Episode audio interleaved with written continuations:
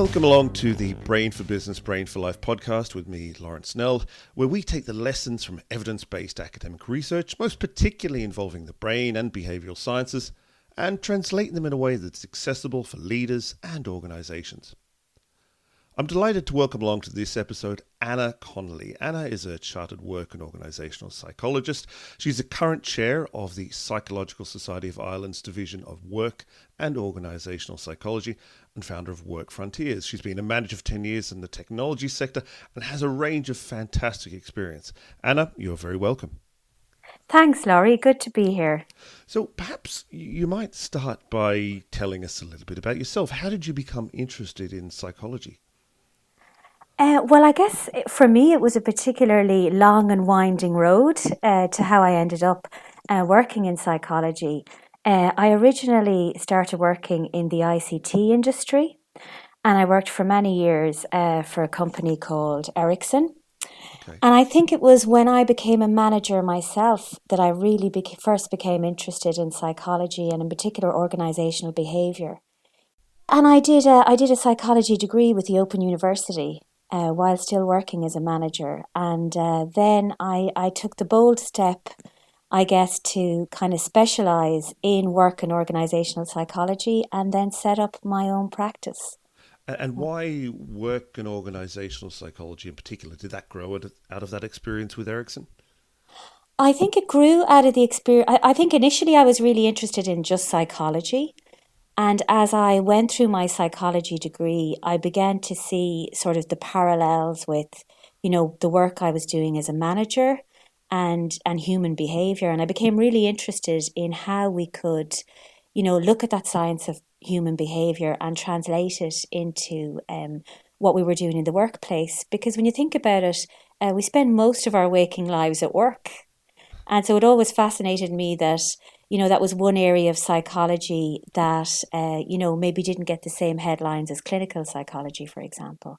But it was the area I was interested in. You know, so so often when we hear psychologists on the radio, for example, or on television, they're often talking about relationships or mental health or all of those things absolutely critical and vitally important.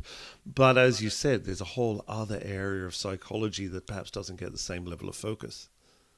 Yes, absolutely. And I think even in terms of really the, the psychology has great insight into how we can function at our best as organizations and individuals. I remember I had a psychology teacher. I, my initial background is in science, so when I got when I my very first job, well, not my very first job, but my first job after college was as a, a telecommunications engineer. So my background was in physics, and I think when I became a manager, I was very struck by the fact that, you know, some of the ideas, you know, people were far more complex than some of the, you know, software problems I had to deal with before then. And I think it was that complexity that I was really fascinated about, but also how, you know, how psychology um, can really help businesses. Because if you think about it, people are such a fundamental part of every aspect of business. Absolutely, and I think it is that, that old thing about the hard problems, if you like, the things dealing with machines or with processes or physics and so on, uh, can actually be in some cases quite straightforward. Obviously, in other cases, quite difficult. Yeah. But when you get to people, the whole thing can be so messy and so difficult to, to really disentangle from context and history. Yeah, absolutely. So many variables to consider.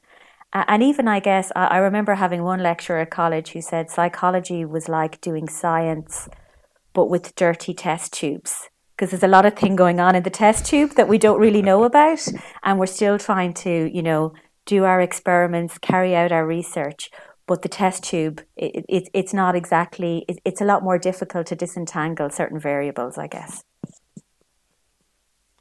I, I can absolutely uh, I can absolutely relate to that that analogy and I guess part of part of the problem then, when we're talking about people and, and, and the difficulty, if you like, of of understanding people dynamics, is figuring out, perhaps particularly as a manager, what information we should rely on, what approaches, what what techniques, what what tools we should uh, we, we should rely on and, and, and start to use. Which ones are evidence based, for example?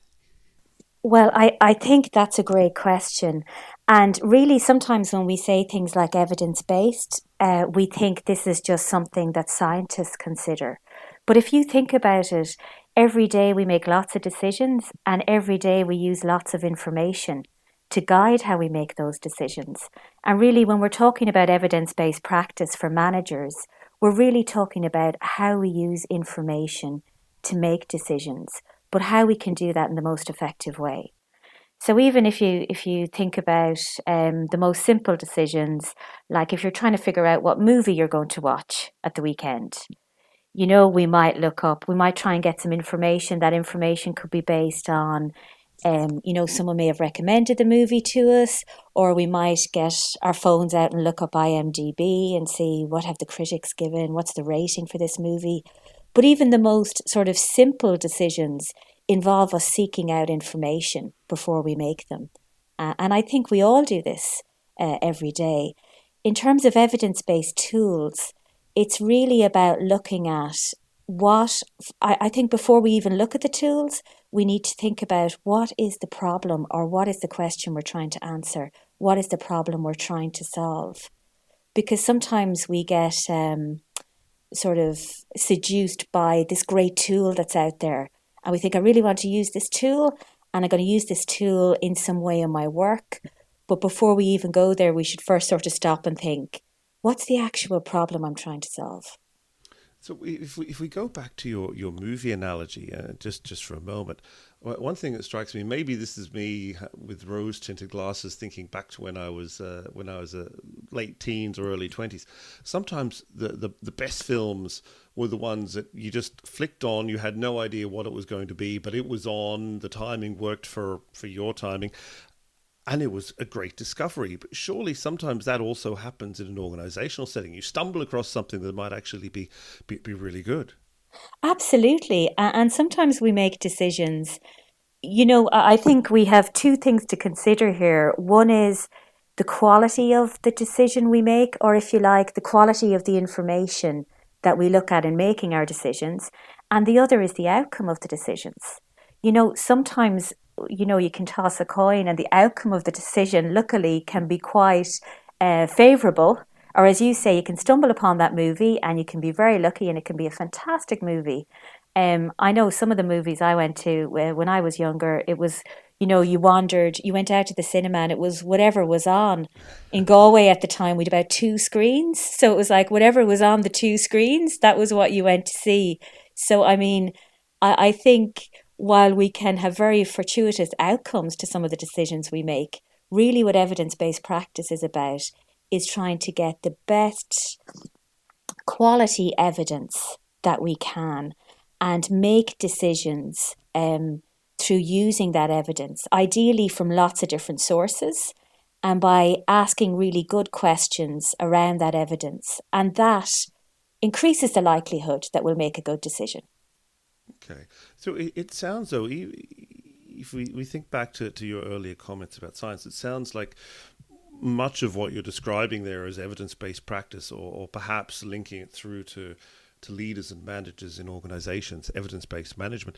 It, it, sounds like there's a degree of scientific background in terms of its, its methodology and approaches. Is that right? Yeah, absolutely. Uh, evidence based practice really has its, I guess, its origins in the fields of medicine. Um, but more recently, it's been adopted by management and by HR.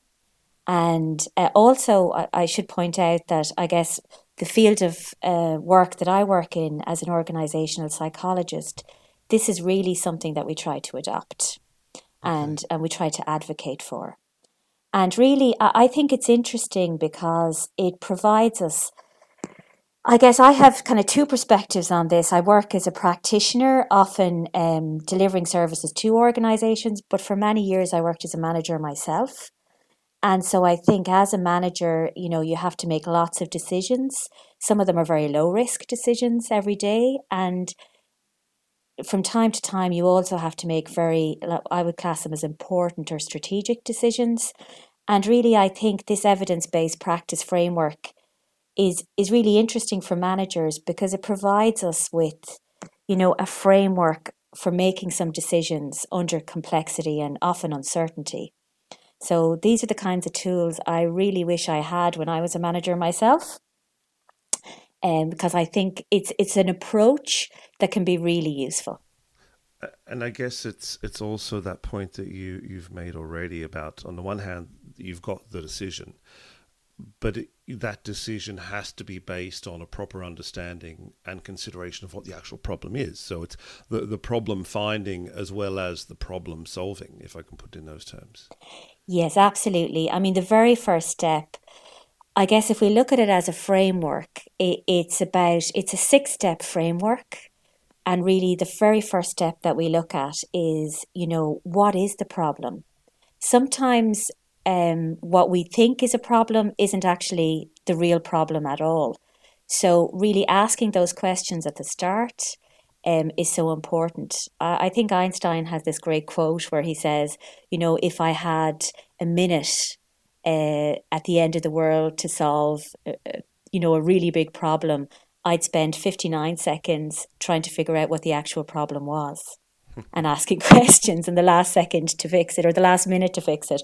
But it's that idea of before we embark on a course of action, that we just take some time to think about, you know, what is the problem? What is the evidence for the problem?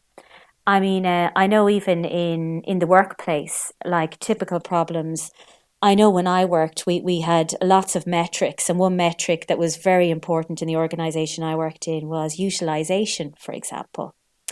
And we'd look at these utilization figures and say, yes, you know, somebody's utilization is low, somebody's utilization is high. And if the utilization was low, it'd be like, we really need to fix this. And I, I think when you're asking questions, it's always very interesting. It really depends on who you ask mm-hmm. you know, if you ask somebody from HR, they might say, oh, you know, the problem is definitely that, you know, some of the engineers or consultants haven't had enough training, or the line managers need more training. If you ask somebody from IT, they might say, well, actually, the whole timesheet system isn't working. So we're not getting accurate figures anyway. Or if you ask somebody, you know, depending on someone's background or frame of reference, they may answer the question in a different way. And so I think really when we're asking the question about what the problem is, it's always really useful to try and get some solutions from multiple sources if possible. And so once we've once we've thought about that that question and, yes. and, and tried to uh, to really understand the problem and, and what's really going on and, and perhaps as you said take into account those different perspectives mm-hmm what would be the ne- the next step? Is do we then jump into giving the answer and giving a solution, or or are there a number of steps along the pathway? Well, the next step really would be about searching for and retrieving evidence. So the evidence in this framework it comes from four different sources. So sometimes when we think about evidence-based practice, we think this is just something that you know we need to look for scientific evidence. But one of the important sources of evidence is the practitioner's own experience. So, you know, managers and uh, different, you know, organizational psychologists, we all have um, professional judgments and experience built up over many years of working. So, that's a great source of evidence, the professional experience of the practitioner, or in this case, the manager. Another source of evidence is the scientific evidence, and that is evidence, and that is you know um, journals that are available from you know management journals or different kinds of academic journals and this can be a little bit of an issue for a lot of us because some managers don't have access to scientific journals and also it's not something maybe they've been accustomed to looking at in terms of evidence. Uh, the third source of evidence then would be looking at the organizational data. So, for any problem you can find within the organization, you can find some financial data, some data from surveys or focus groups, cash flow data. All of this can be really useful in answering this hypothetical uh, problem or question that we have. And then finally, there's the stakeholders' values and concerns. and that's looking at you know how does this affect different stakeholders how does this affect employees how does this affect managers how does this affect our customers and our suppliers so they're the four sources of evidence if you like so uh, if you have a problem so I, I think sometimes it's helpful when we go through this to think of a particular problem that we have or a question that we want to answer and then to you know go through the six steps so once we've defined our problem, we can um, then look at the different sources of evidence. And then the next step would be critically judging the trustworthiness or the relevance of that evidence. And um, then deciding on how we're going to proceed. So I guess when I talk this through, it sounds very cumbersome almost, that there's a lot of steps, there's a lot of stuff to do. But I think one of the beauties of this framework is, you know, you can use it sometimes it might be just using it to stop and pause in a meeting and say, well, what is the evidence that this problem exists in our organization? Why do you think this is a problem? You know, it can be about asking good questions, or for more, if you like, important decisions, it can be about systematically going through all of these steps to really feel that you can justify the decision that you've made at the end of the process. Okay. So you, you you're talking about there asking uh, asking what the problem is, trying to understand that, you know, gathering all that that that information, then sort of thinking about the um, the, the, the relevance or the, the, the, the trustworthiness, the reliability, I guess, of that evidence. Where, where do you where do you go from there? What are the, the, the final three steps? Well, the final three steps then are you weigh up and pull together all the evidence. So it's like you aggregate it and then you look at applying it, which is where you look at the evidence and allow it to inform your, your final decision. And then you take that decision. And afterwards, the final step is assessing, where you evaluate the outcome of the decision that you've taken. So, so it's very much then about about a, a I guess a, a, stage of reflective practice and after action review, that kind of process of really, really thinking, okay, well, what where did that work or not? And is that evidence that we've used? Is that the right evidence? Or should we look for other evidence in the future Yes, absolutely. And I think that's common in most decision making processes.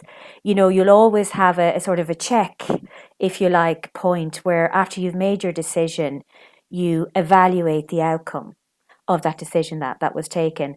And I think with this process, this is really about the quality of the decision that you make, that you can say, I've made a decision on, you know, the best available evidence to me at the time. The reality often is when we make decisions that, you know, we're making them during uncertainty. So we don't maybe have all the evidence we'd like to have before we go and make a decision. But we're making the key point here is that we're making a decision based on the best available evidence that we have at the time.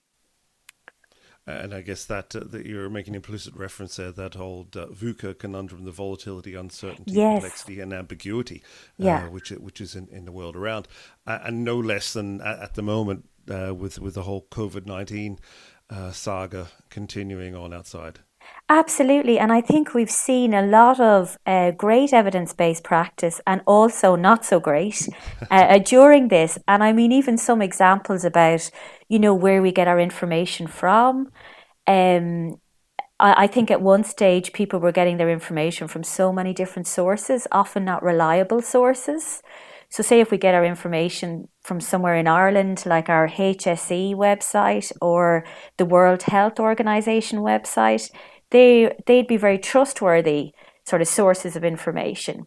You know, we really have to think critically about where am I getting my evidence here? And I think one of the things that's come out of of COVID nineteen is, you know, we're all now looking at statistics and data and graphs um, during the crisis to try and use that information to kind of um, a lot of public health officials and governments are are using a lot of data to inform their decision making. So it, it definitely ties in there.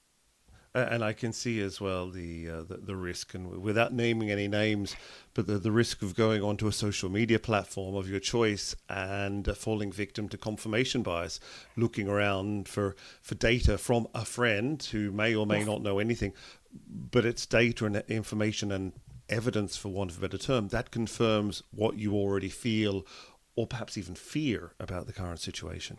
Absolutely. And one of the things about this framework is it, it, it forces us to kind of go through this systematic step by step framework. And that's almost a, you know, that should help counteract some of uh, those great sort of decision making biases that we have. The confirmation bias is a great one. It's where, you know, we will look for information that confirms the decision that we make. So we'll actively seek out information. So even by having to go to multiple sources, that can help with our tendency to just, you know, naturally do that. And I think also the conformity bias is a good one because sometimes in companies we think, you know, even within teams, we may want to, you know, conform with what everybody else is saying about this problem or about this decision. That whole idea of, you know, groupthink. Um, and even in terms of different companies, we may think, you know, if Google are doing this, if Apple are doing this, it, it must be good, you know. So therefore, um, without really thinking, is my business or company comparable to Apple or Google in any way? We might go and try and use a particular tool or a particular idea that we've seen uh, in the media or in the press reported on. Everything you've described, in many ways, and I know you said that it might sound cumbersome, but in many ways it sounds very straightforward and very yeah. common sense about how we should be approaching decision making. But what, why isn't why why aren't we doing that? Why, why aren't managers in in organisations doing that? Is it simply a lack of awareness, or is it something else? Well, I th- I think it's a number of things. It's as you mentioned. Some of it is around some of those biases that we have in decision making, but also um, I think you know, we can often be subject to making decisions. Um, you know, within organizations, there may be politics going on. We may be swayed by agreeing with our boss on certain decisions. We may be swayed by, we're often also swayed by, you know, these beliefs, these fads, these fashions. Mm. A lot of popular ideas in management, if you like. I mean, the one I always think of is that great, you know, the management guru, if you like, or this great story of, uh, you know, this one heroic CEO who has, um, you know, his method of managing has resulted in great success for a company. But but if we try and translate that into our own business, you know, we're going to run into a lot of problems there so sometimes it may be that we feel that certain we, we may, might not even question some of the assumptions underlying our definition of a problem or we might not even question some of the assumptions underlying how effective different solutions are and I notice you you uh, you said I'm not sure whether it was a conscious thing or an unconscious when you were talking about those those great sort of charismatic leaders. Uh, you used the the male pronoun or his uh, yes. And actually, I, I, think in many ways you're correct to use that because yes. so many of these, you know, heroic leaders that are held out there are often the the, the, the great man, um, which yeah. is another field of leadership studies, striding the, the global stage, and perhaps there's, there's less questioning of, of well, why aren't there more more female icons? Of course, there are some, but but why aren't there more? Yeah, absolutely. I mean, even in terms of what we do um, like I've seen just relating to what you've brought up there, that whole idea of trying to improve even diversity in leadership. That uh, I mean, sometimes we will jump to what we think is the latest idea around that. And that in itself is quite a complex problem. But I think we love, uh, our brains love to seek out one nice, easy solution to it. You know what I mean? So sometimes it could be something like, you know, if we give everybody in the organization unconscious bias training, the number of female leaders we have is going to increase, you know. And the reality is that there's never, or, or at least in my experience, and, and the I think the evidence backs this up. There's for complex problems, there's very rarely one simple solution. There's usually multifaceted solution needed, and, you know, while unconscious bias training might be one part of that, it's very rarely going to be the answer, if you like, to that issue, if we use that as an, as an example. Well, I think if you're going to, going to talk about, say, that you know, the number of female leaders in organizations generally, there are so many other social and cultural issues Yeah. that, that uh, you know, might even prevent women getting to a position where they can be considered for leadership before it bias even kicks in because of social, family, cultural expectations, all that sort of stuff, which is a, clearly a, a whole different uh, a different discussion, but one Yeah. well worth having. Absolutely, yeah, absolutely. So I think if we go back um, to you know why why this is, I suppose why this is, what gets in the way of this. I guess first of all, so what are some of the barriers that get in the way? And as we mentioned, our biases can get in the way of us making some, you know, looking at good quality evidence around decisions. The politics of the organization may get in the way. There's often a sense that we don't have enough time to do this hmm. you know that we often feel we're under a lot of time pressure but really in reality if we don't take the time to do this you know it, this could cost our organization a lot of money if we sort of embark on you know making bad quality decisions over a, you know a range of different areas Ab- Absolutely, and uh, I mean everything you're, you're saying make, makes absolute sense to me. But what what evidence, if you like, is there for evidence based practice and evidence evidence based management? Surely that's something that's been uh, reviewed as well. Absolutely. And, and there's a great number of studies on this, I think. And for example, and we may be possible to put some links to these. I don't know at the at Yep. the end of the podcast. But I guess what we have found out is that, you know, forecasts or risks assessment based on uh, one person's experience, you know, they're not as accurate as aggregated experience of many people. So this would be evidence for, you know, you need to look at many sources. Um, professional, we, we also have this great idea of, you know, this intuitive manager, this manager that can go with his or her gut. Um, and unfortunately, the evidence sort of doesn't agree with that, much as we might wish it did. But really, professional judgments based on some hard data or statistical models are more accurate than those judgments just based on our individual intuition or even our individual experience.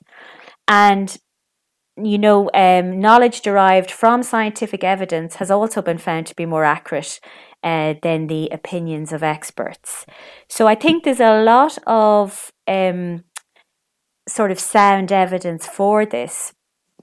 But I also think um, another barrier, maybe to this, is managers aren't generally trained on how to do this. And also, um, managers, you know, particularly if they haven't done any kind of executive education, may not even be aware or may not have access to, um, like, you know, academic journal databases on this to seek out some of this evidence. And there, there's also a move because uh, uh, when you talk to a lot of managers, they'll say, even those that have, you know, some form of executive education, they'll say things like, well, you know, it's very difficult when I read this journal article to see how this is going to translate into my day to day work. And so I think academics as well have a job of work to make uh, their research findings more accessible and also more understandable to managers in the field. So um, th- there's a, there's a few different things in there. And I guess uh, the the danger is if if the the academics are not in a position to do that to fill that that gap that vacuum, it gets filled by by others who perhaps might be good at popularizing ideas without necessarily conveying them in their full richness and and and with their full full background of, of, of evidence and maybe that's where some of those fads that you were hinting at earlier on come from Yeah, absolutely. I, think you know there's some great um, there's some great research and there's some great findings out there, but it's how they are communicated into the mainstream, if you like. And I think academics are getting an awful lot better at doing this, and also. Um, there is a lot of great research, sort of great resources available from the Centre for Evidence Based Management. So they have, you know, within there, they even have some systematic reviews and meta analysis that are freely available that you can uh, get access to uh, for uh, on different areas of management. And I think a lot of journals now, uh, a lot of articles and academic research is becoming available on open access platforms. And Google Scholar, for example, we can find a lot of good um, good stuff there, even if we don't have access to um, sort of the traditional uh, journal articles uh, that maybe academics or people working in education would have access to. Okay, now that, that all sounds good. Now, you, you mentioned there the Centre for Evidence Based Management. Do they have a website that people could look at if they want to find out more? Yeah, absolutely. Uh, they It's uh, www.cebma.org. And there is loads of um, excellent resources there. And, you know, on lots of sort of articles, uh, easy to read PowerPoints. There's also some online training available from there on evidence based practice and some good books and some good reading. So there's uh, there's lots, there's certainly lots there. Anna, thank you very much for your time. Thank you very much for joining us today on the Brain for Business, Brain for Life podcast. It's been great speaking to you, and uh, I look forward to speaking again soon. Thanks, Laurie. Take care. la la la